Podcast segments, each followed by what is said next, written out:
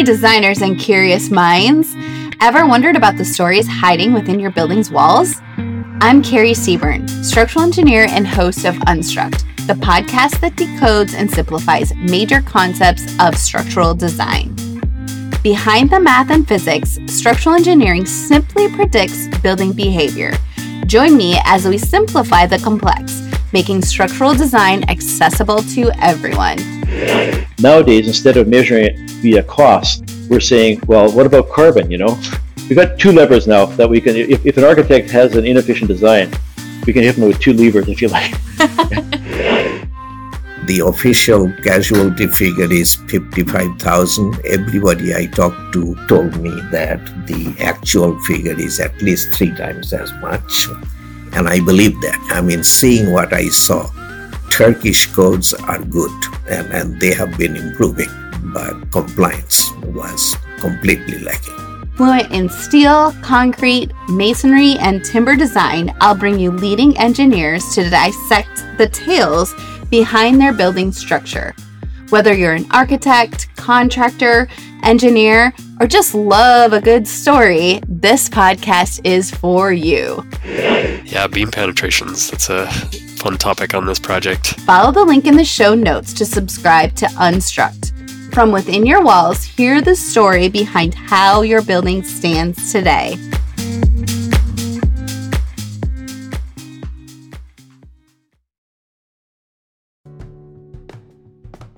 So, similar to using DNA to recover ancestry, we're using LIDAR in order to uncover hidden truths that are revealed by the land.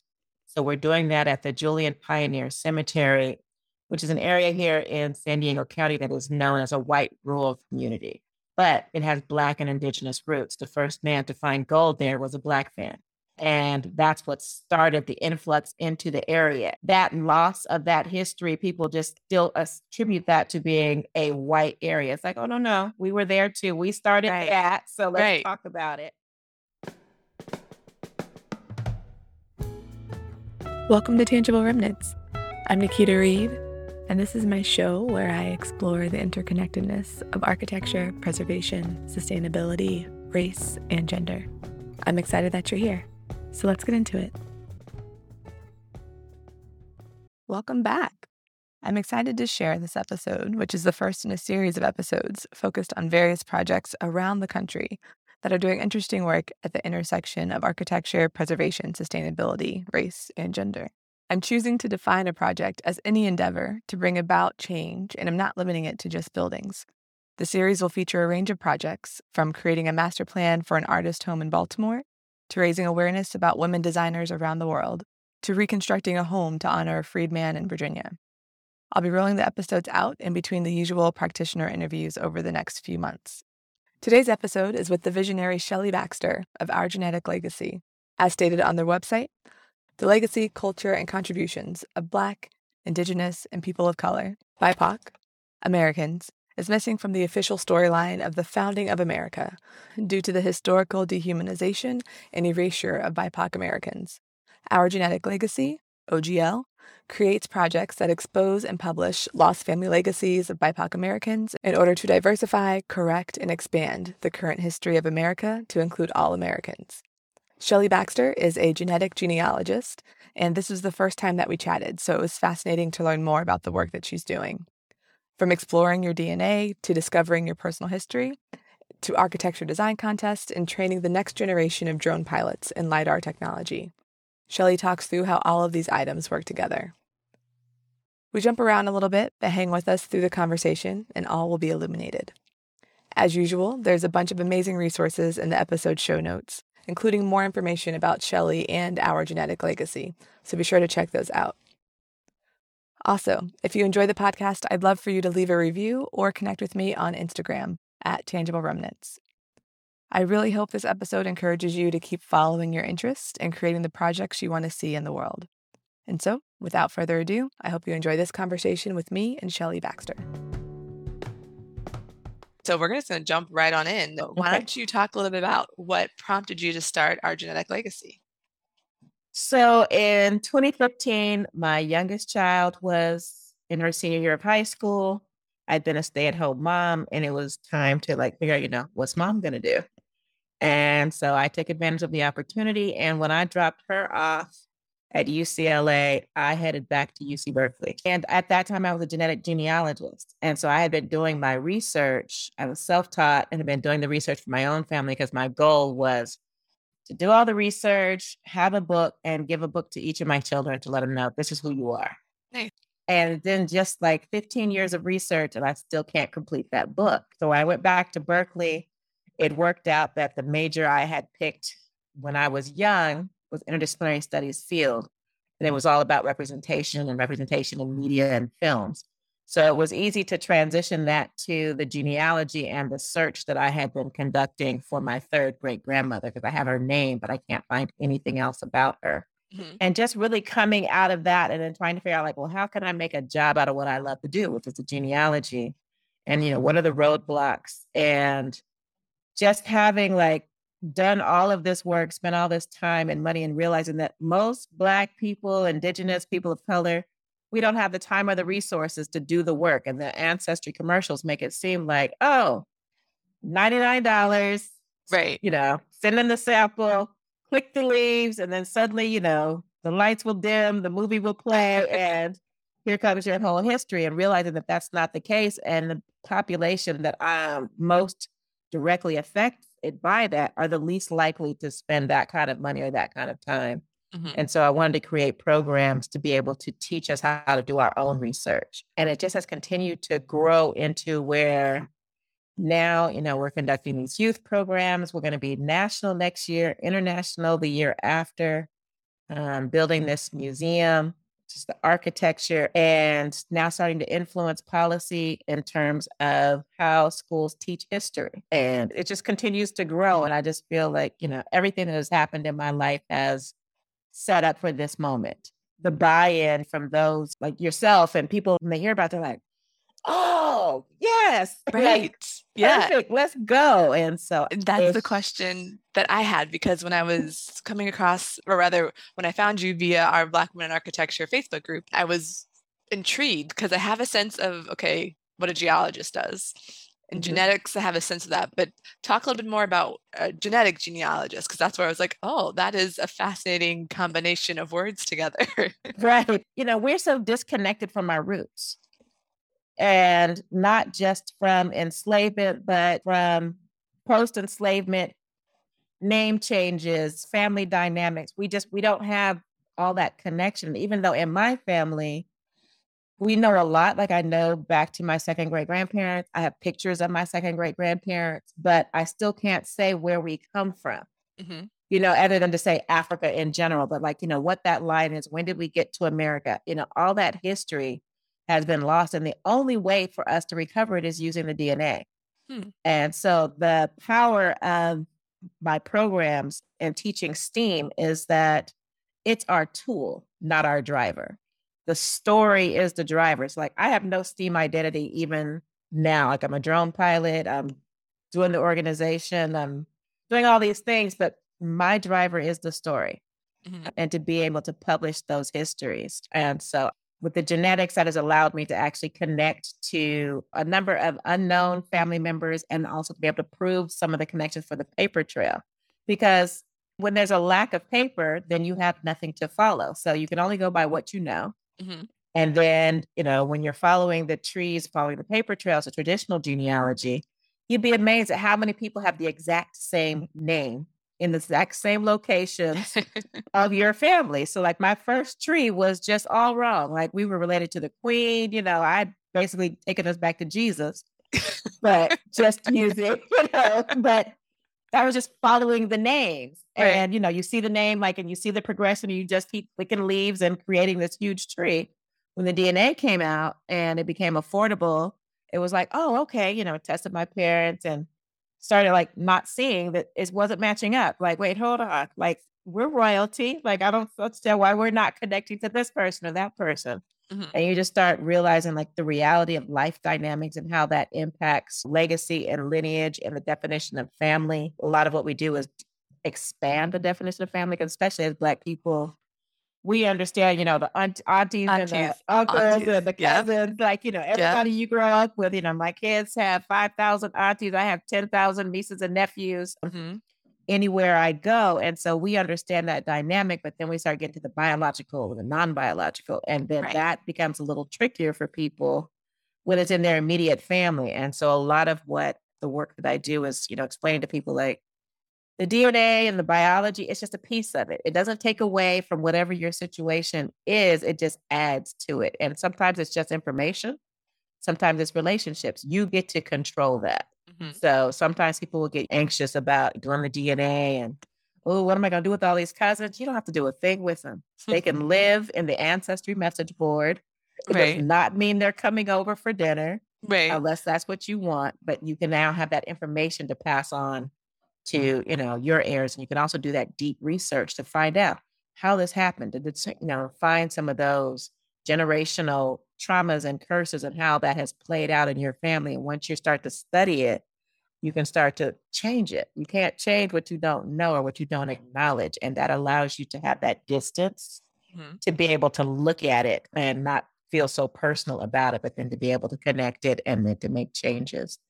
So it's just a, an amazing opportunity Yeah. to change trajectories. Yeah. And so I'm intrigued by it because so I haven't done any of the ancestry anything. Oh, I know just from things that I've learned from my grandmothers on both sides, because I'm fortunate enough that both of my maternal and paternal grandparents were alive until recently. And actually, I still have both of my grandmothers. All the women on my mother's side had children really young. So Mhm. I got to grow up with my grandmother's grandmother as well. So it's like my Mm. great great Okay. grandmother. Great, great. Yeah, Yes. she didn't die until I was second year in college.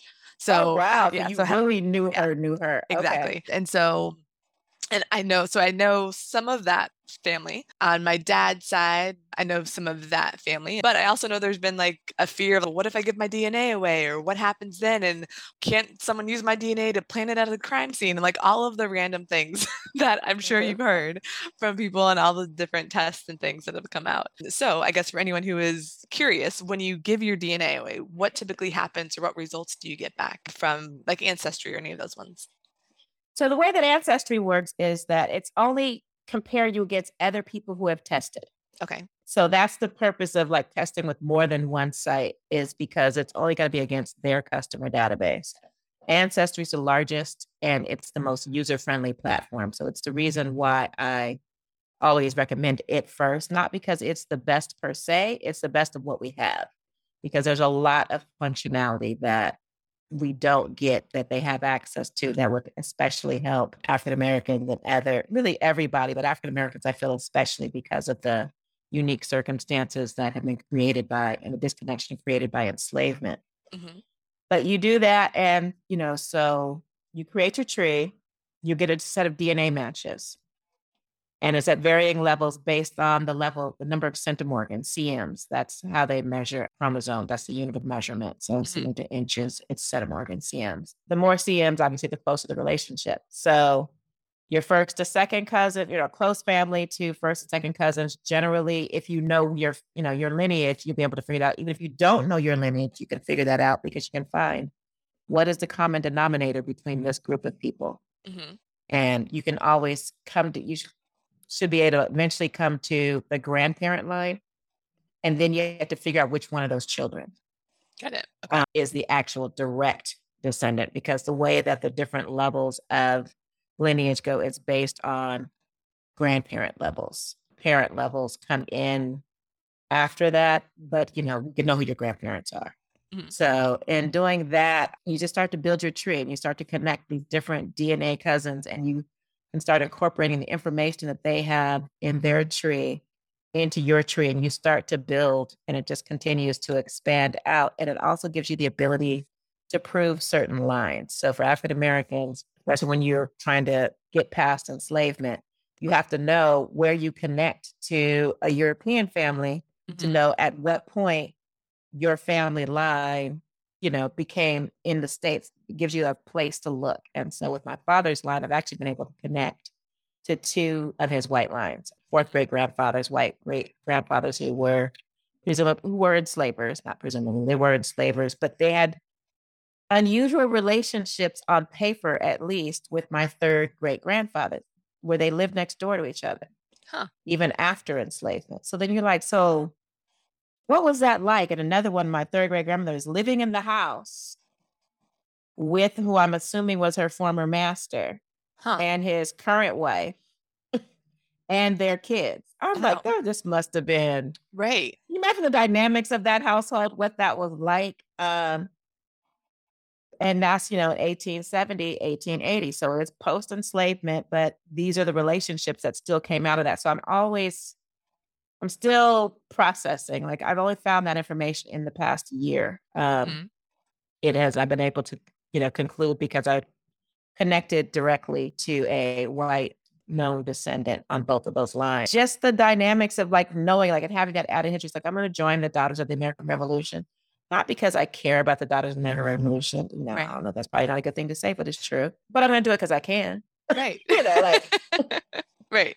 Why wouldn't you? Like, Right. that's part of my, you got to take some good from it. So a lot of people are like, you know what, why would you want to know? Like, a lot of people are like, oh, I don't want to know how I connect to white people. I don't want to know this or I don't want to know that.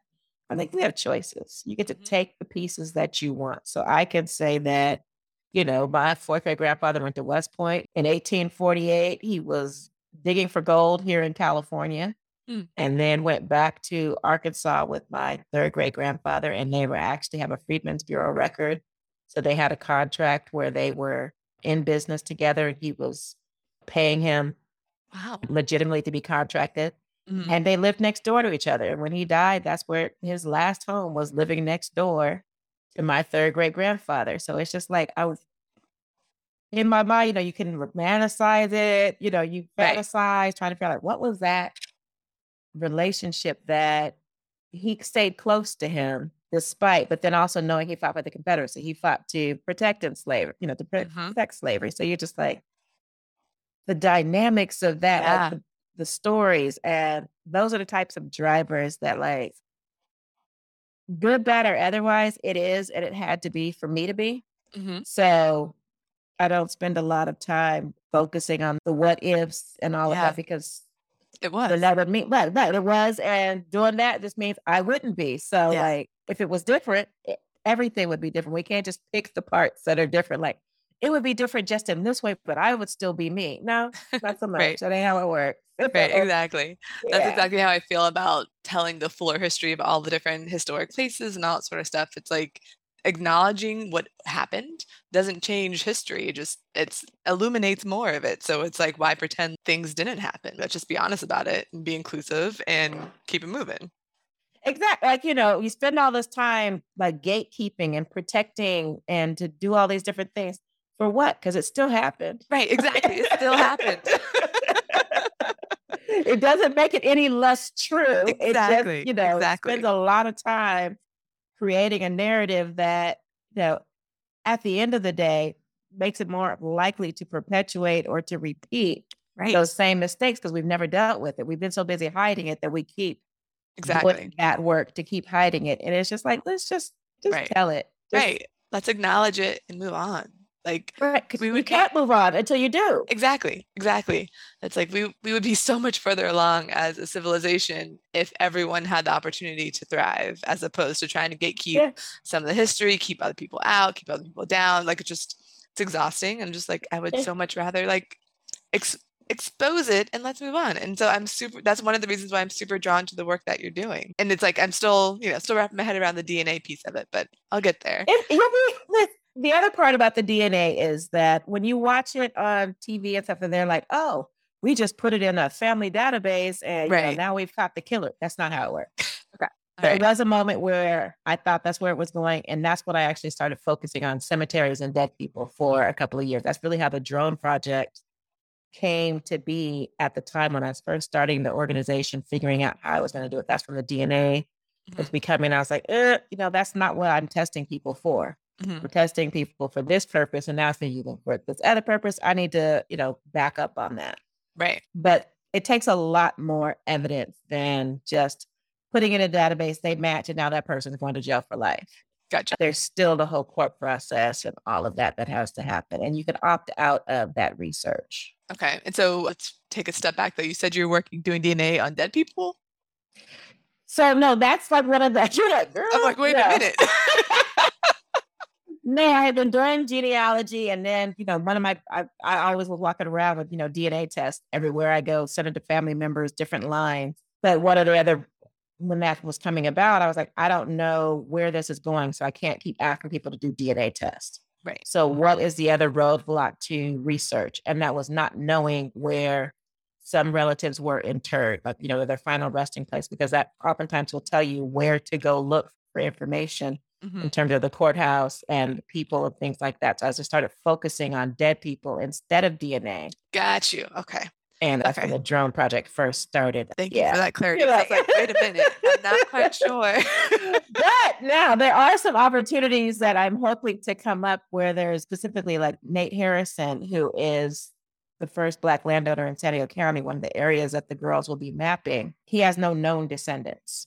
Mhm. He's buried here in Mount Hope, which is a local cemetery. We know he wanted to be buried on the mountain, but he'd gotten sick and came agreed to come down into San Diego for medical care. Passed away, and they ended up burying him in the local cemetery instead of taking him back to the mountain Mm. where he lived. And so the woman who currently owns it, she would like for him to be reinterred on the mountain. okay. In the meantime, nephew has appeared. Interesting. And so there's no way to prove that without the DNA. So hoping to be able, if that comes about, that he is exhumed and, you know, re- reburied up on the mountain, that we mm-hmm. would do that DNA so that we can figure out what that lineage is. Gotcha. And so I'm realizing we should take we should talk a little bit more about the drone project because I realized Yes. listeners probably have no idea what that is. So yeah, I'll just let you run with it. The drone project is Descendants Recovering Our Names and has evolved into a workforce development program for teen BIPOC girls where they work as digital historic preservationists. And as part of that work, they become licensed drone pilots skilled in the use of LIDAR.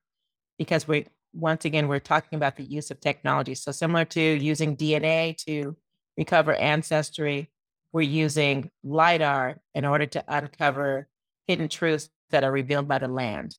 So the LiDAR allows us to create an image of the Earth's surface that's invisible to the naked eye. So in Guatemala, when they found the lost Mayan ruins, they mapped all that with LiDAR because you can see the patterns and indentations in the land, you can figure out where buildings used to be. So we're doing that at the Julian Pioneer Cemetery, which is an area here in San Diego County that is known as a white rural community. Mhm. But it has Black and Indigenous roots. The first man to find gold there was a Black man.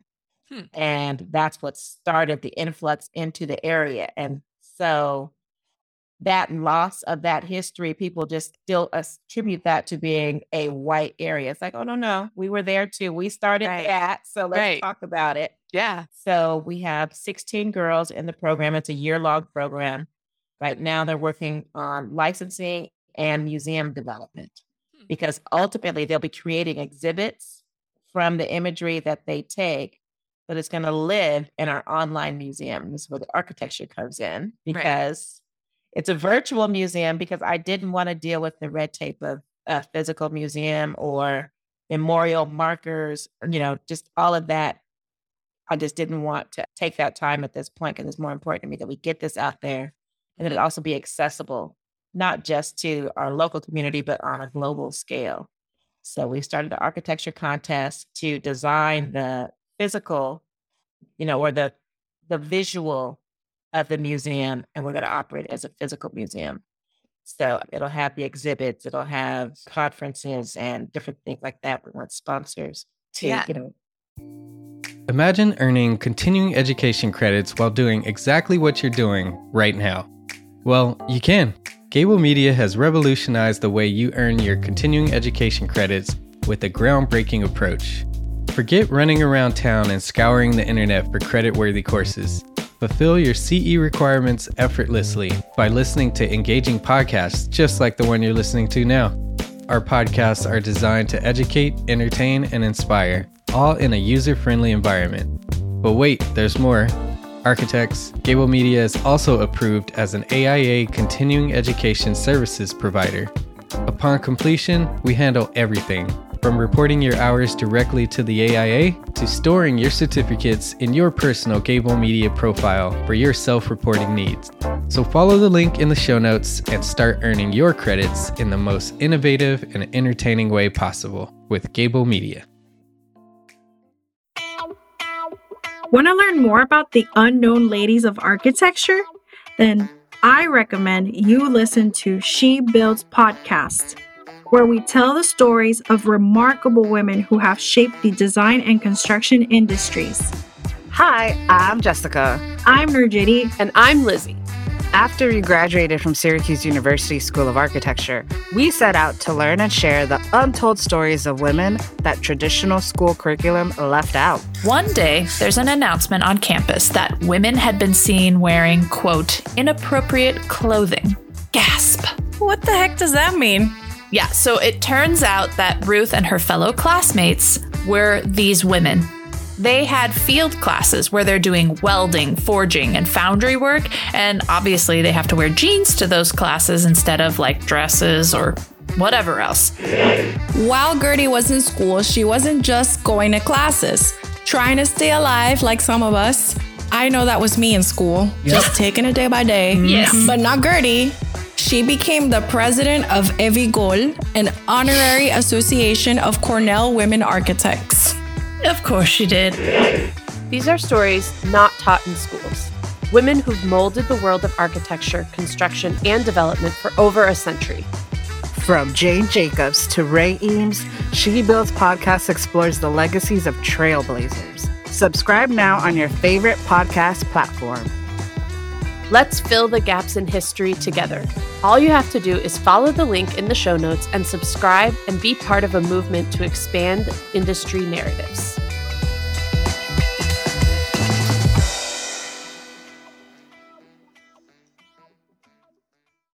And so I was intrigued by this. This is a design competition.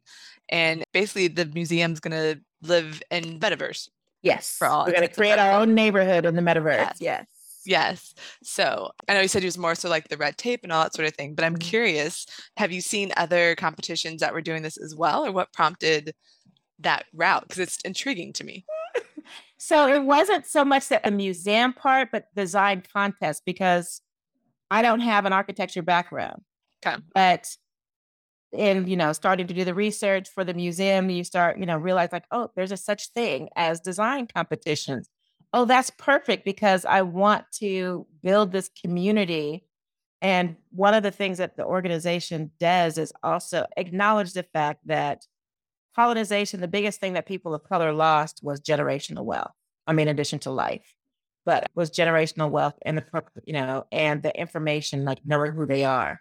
So by creating it as a workforce development program and starting to create partnerships with corporations and schools to actually put our students directly on path to having high wage earning jobs, we're correcting some of that damage. We're putting, you know, we're changing the trajectory to try and restore some of that generational wealth.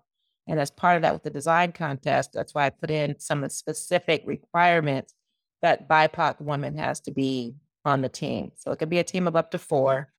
It must include a BIPOC woman. So a BIPOC woman can do it by herself if she chooses to, but if it's a team, it must be led by a BIPOC woman. I think I put 18 to 26 as an age range because this is part of, you know, the mission and the mandate to try and create opportunities that don't exist and give them this global platform and this resume building experience that they can actually build us. So like while we're building the organization, I'm also giving back to the participants in a way that's tangible and will try to restore some of what's been lost, but to change that trajectory. Mm-hmm.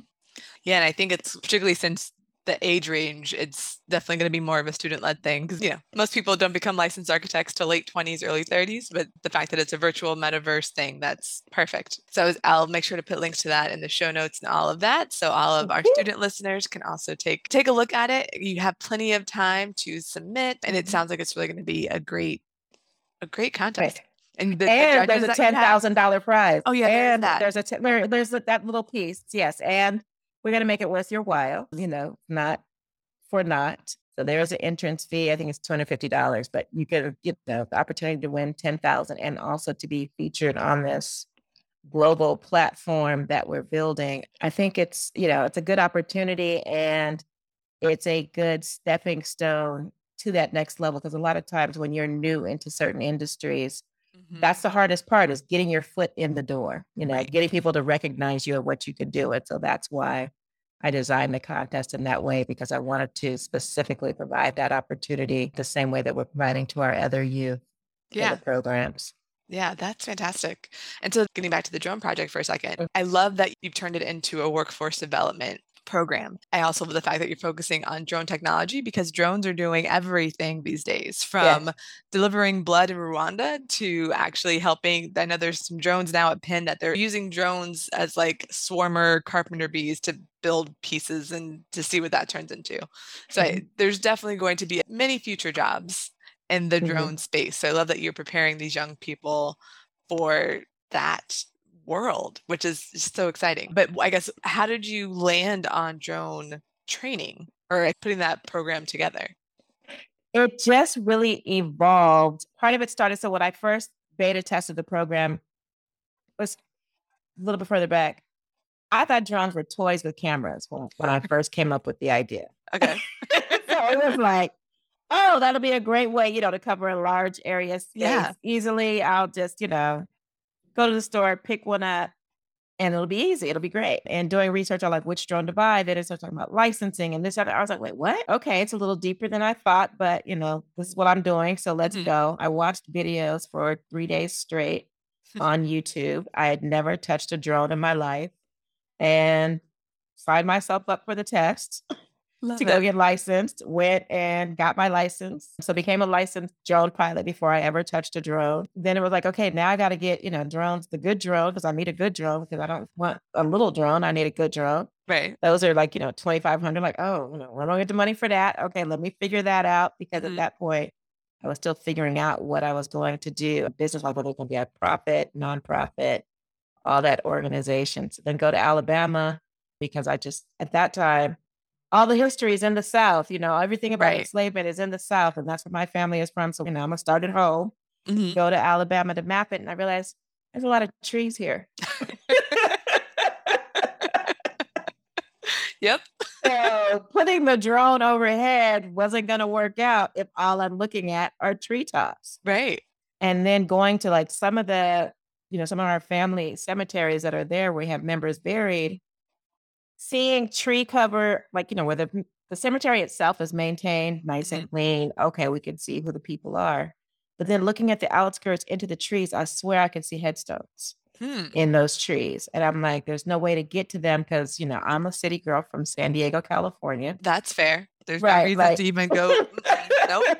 We, we don't go traipsing off into, you know, Right. the locals aren't going into those trees, neither am Right. I. Right. Especially in the South and Alabama by yourself. Absolutely not. Yeah, not happening. Mm-mm. Watch way too much TV, too Yep. many, you know, criminal minds, law and order. We're not doing any of Yep. that. Not trying to do National Geographic, Mhm. any of those things. So really, I needed a lidar drone. Like even in Africa Town, and we also drove over to Africa Town and flew over that cemetery. I swear I could see headstones in those trees. Awesome. So that's what I realized. Like, okay, how can I figure that out? First, I'm thinking like a robot that could go in there, and and I realized oh, there's lidar. Oh, okay. But then there's obviously the roadblock. Lidar, a lidar drone is sixty-five to seventy-five thousand dollars. Oh, Right. wow. But then I wanted lidar and GPR, which is ground penetrating radar, because you know that exists, and I want that too. Mhm. So now we're looking at you know a hundred thousand dollar drone. Wow. And the training for that isn't even in the United States. It was a foreign country whose name I can't even still pronounce. It starts with an L. But Mhm. I start looking at plane tickets. Okay, well, how much will that cost? Let me figure this out. You know, Right. this whole thing. It's like, okay, let me, while I'm figuring out how to get the money for that, that's when I went back. You know, the DNA had kind of settled down. Mhm. So I went back to the DNA and the History Makers Workshop and started building that. And then came to the point this past year, it was time to put everything together. Like all the pieces are beta tested. Now it's time to go. Nice. But realizing I couldn't do all the work by myself, I couldn't afford to go to Alabama. So, like, as part of the funding, how can we grow our own workforce Mhm. to be able to do this work? Because nobody locally is doing this. Hmm. And then who's most likely to be able to do that? So, dealing with the, so it became a natural thing to use the youth because it gives them job skills and they're already accustomed to doing work without being paid, you know, in order for the promise of to be paid later. And so Mhm. then I was like, you know, but I don't want to take advantage of the situation. So let me make it a per- paid workforce development program because really some of the unique circumstances that many of our BIPOC girls face where they have to work. Yeah. They have to contribute to the income of the home. They can't participate Right. a lot of these opportunities because of the impact that it has on their schedule and their ability Mm. to earn money. And to realize that in the area that I'm first, you know, like the Black community in San Diego, largely in this underserved area, the average income is $34,000 a year. Wow. And that's for uh, with like four to five members of the family living in that house. That's the whole house. That's the whole house in San Diego, California, where you can't rent a Barbie shed for Right. under, you know, two three thousand dollars a month. So the average income projection for many of it, it's called the Promise Zone. It's a federally designated area that they're concentrating these services in. Seventeen thousand dollars is the average annual salary of an individual. That's wild. That in 2022, that is still an annual salary, particularly in California. San Di- and San right where Wow. it's a bargain if you find a house for five hundred thousand these days. Right. Right. and that's not the norm. The average, I think, is like seven fifty, and that's not a huge house in the best Mhm. neighborhood. That's like basic now. Right. You have to move into the outskirts. There's a lot of growth in the outskirts, often to like the desert lands and things, trying to expand out because you can't afford to live in the city. So being able to, you know, provide that opportunity to actually give them job skills that will, on a low end, prepare them for 60 to 70,000. And really, because of all the extra skills, higher than that. So Mhm. just the ability to train one girl to be able to change Yes. the entire dynamic of that family. It just, you know, it made sense. So it's just part of that whole things just keep rolling into each other. And I always say, like, you know, well, the ancestors haven't given it to me yet. So I have like this wall in front of me. I have a lot of pictures of, you know, various ancestors in my Mhm. family. And so they watch me and I'll be like, okay, you know, some days like when I'm getting a little slow, trying to figure something, I'm like, hey y'all, what you got? Like Right. I need it. right. I, I need the moment. Like I'm feeling like I'm hitting a wall, but now it's like they're flooding me. So be careful what you ask for because I honestly can't keep up with just the progression of where we're going. Like I'm going to Africa in November Oh my goodness. what Um, part? To Accra and to Kumasi. Oh, amazing. Well, safe travels. That's oh, that's gonna be such a great Yeah.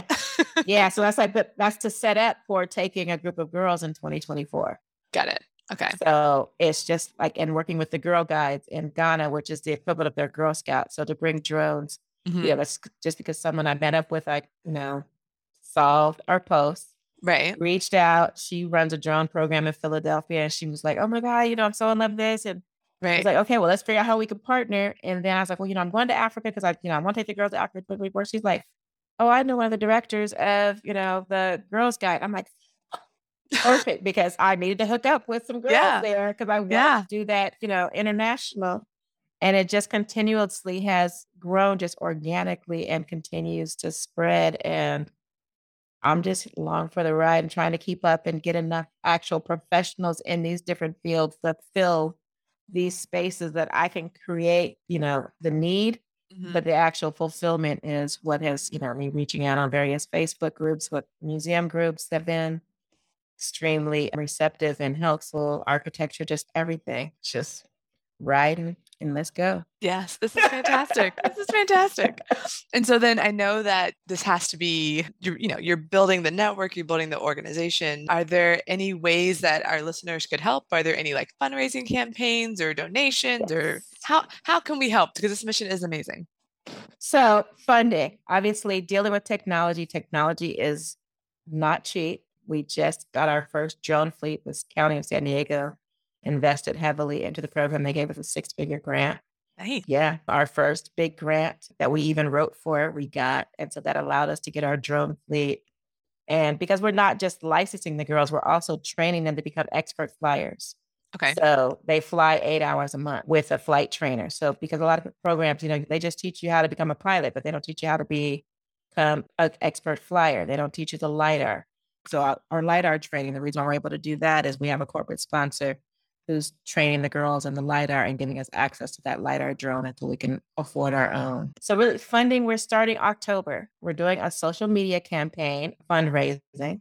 So, please follow us at Our Genetic Legacy on all platforms, but on Instagram, Facebook, and TikTok. We will be doing basically crowdfunding, just sharing the posts, urging people to create their own fundraisers for us. We're going to have contests where we give out, you know, merch that the girls wear. The girls call themselves historians. So I love it. I love it. I love it. I mean, that's something that a group of 16 year old girls, 16 to 18 year old girls chose. So okay. it's like, you know, you guys, what are we going to call ourselves? I kind of wanted to be the fly girls because I was having like an in living color moment. Yes, 1990s. I, I drones, Right, you know. Yeah. And so I'm telling them that, and we did a little poll and a vote, and they came up with the historians, and I was like, you know what, you guys, you're right. That's my bad. I, I was in my own feelings about being a fly girl, but they get it. Right. And so being able to share that merchandise. So really a lot of it is just funding. And because of the opportunities that we're providing, and especially as a new nonprofit, our budget is high. Okay. You know, we have a half million dollar budget and we haven't hit it, but we we come halfway. Awesome. So we have been making great progress, but we yeah, we just need the public's help, volunteers. And as part of our campaign, we're also creating an international network of BIPOC girls interested in STEAM. Okay. Because a lot of times that's the conversation is like, oh, there's not enough girls who are interested in this. Right. There are. Right. And also, I super love that you're saying STEAM instead of STEM because I feel yes. like arts and architecture, the A is usually left out. No, we got to be yeah.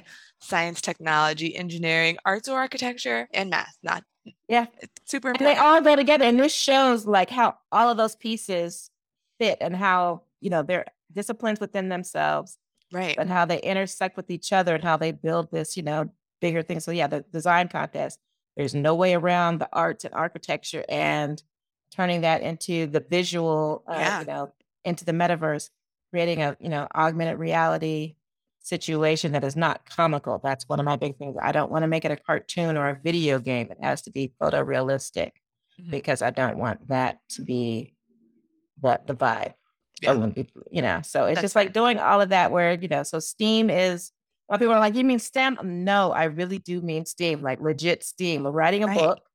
We're doing, you know, arts, architecture, humanities, you know, DNA.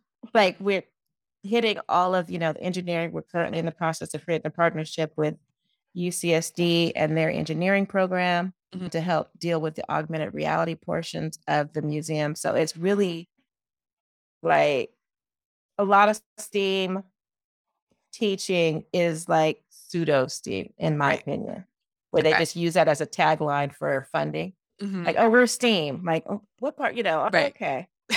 but no, this is like, yeah, this is holistically involving all the things. And I feel like the more layers as we keep talking, I'm just kind of like, this really is all connected. And it seems at mm-hmm. first it's like so disparate, but it's like, no, that all makes perfect sense and how it all mm-hmm. evolved from the DNA to the drones to all of it. So well done to like pull this together. I'm so grateful that you're doing the work Thank that you're doing. You. Thank you. Like I said, I am glad to meet you and to have you as part of the Brain Trust. Yes, absolutely. absolutely. Because, you know, like I say, that's been the biggest thing too, is like, you know, admitting like, I don't know how I'm going to do any of this, mm-hmm. but we're going to get it done. We're going to yeah. find there are people out there who are interested and committed and who will support, and it's time. We're always looking to extend our network of partners. And so reaching out if you, you know, have a youth program or if there's a skill set discipline that you're like, hey, I have time, I'm interested. I'm, you know, Zooming and taking messages and emails. I answer all my own emails and Zoom still, so we haven't gotten big enough to, to have any help. So you will get directly to me. And I'm just really excited for, you know, where we're going and open to where, you know, different people might have different, you know, skill sets that they can bring to this to continue to expand what we're doing. You know, follow us, share the mission, support financially. We're open. Ideas, support, it's a community effort. It doesn't work. It doesn't live in a silo, and it's only going to work with the work of the community and as a grassroots effort, not being distracted or discouraged by any of the the reasons why we shouldn't be doing it. People are like, well, how are you gonna pay for that? I don't know. But it's going to happen. Like, you know, to not let that put a roof on the dream. We'll catch it as we go. We'll figure it out. Right. And just any help in doing that. Because saying right now the biggest thing is financial to be able to, you know, hire some staff to help because mm-hmm. that'll allow us to increase our our impact and to stay with it. I already set a timeline. This is releasing July 29th of 2023, which people were like, Are you sure? Yeah. They're like, I don't know. So wait, what's But releasing the 29th of July? The museum and our first history book. All of it. Right. All of it. The We're having 29th. a whole event. Yes. So Love it. Already securing the venue for that, creating partnerships to be kind of the DEI for STEAM hmm in San Diego. So working with, you know, corporations. That's the other thing is corporate social responsibility programs.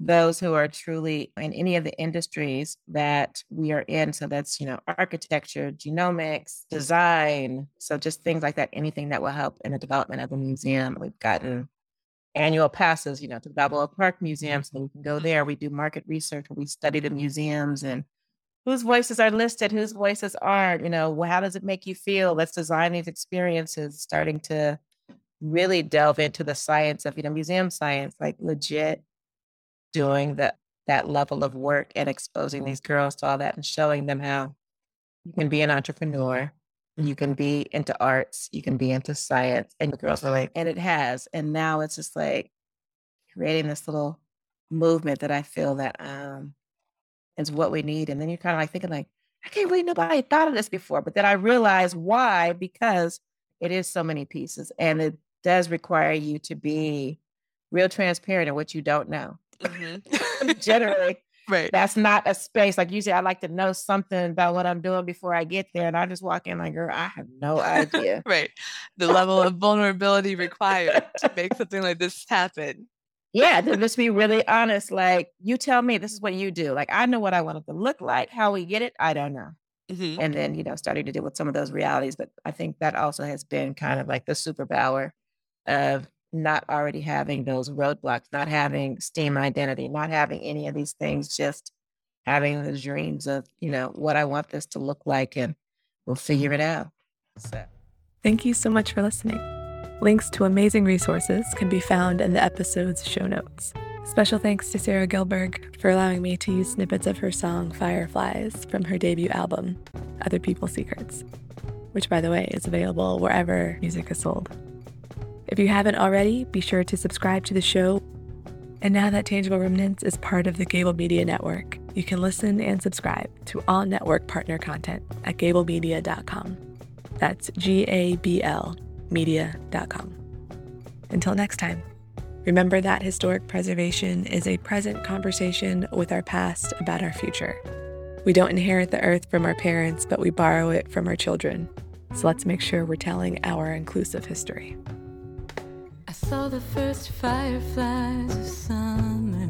And right then, I thought of you. Oh, I could see us catching them and setting them free. Honey, that's what you do. That's what you do to me.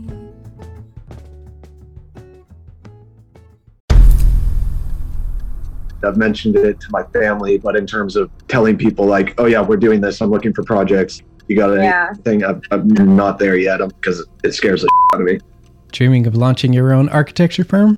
Well, buckle up for a wild ride with Emerging, the podcast that shares what it's really like to start an architecture firm. Where do we begin? We don't even know what type of business to formalize as. Is it an LLC? Is it an LLP? Like, how are taxes? I mean, the list is astronomical. Season 1 featured founders Jeffrey, Lexi, and Chris, owners of Level Studio Architecture, are your fearless guides on this unfiltered journey from napkin sketches to a thriving studio.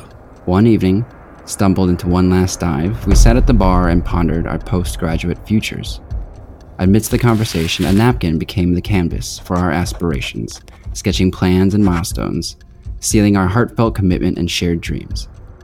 In drawing down dreams on a napkin collectively, that then you know in your head you've rooted like oh i'm connected to these people like long term The process of starting an architecture practice brims with excitement and challenges, demanding meticulous planning, flawless execution, and unyielding resilience.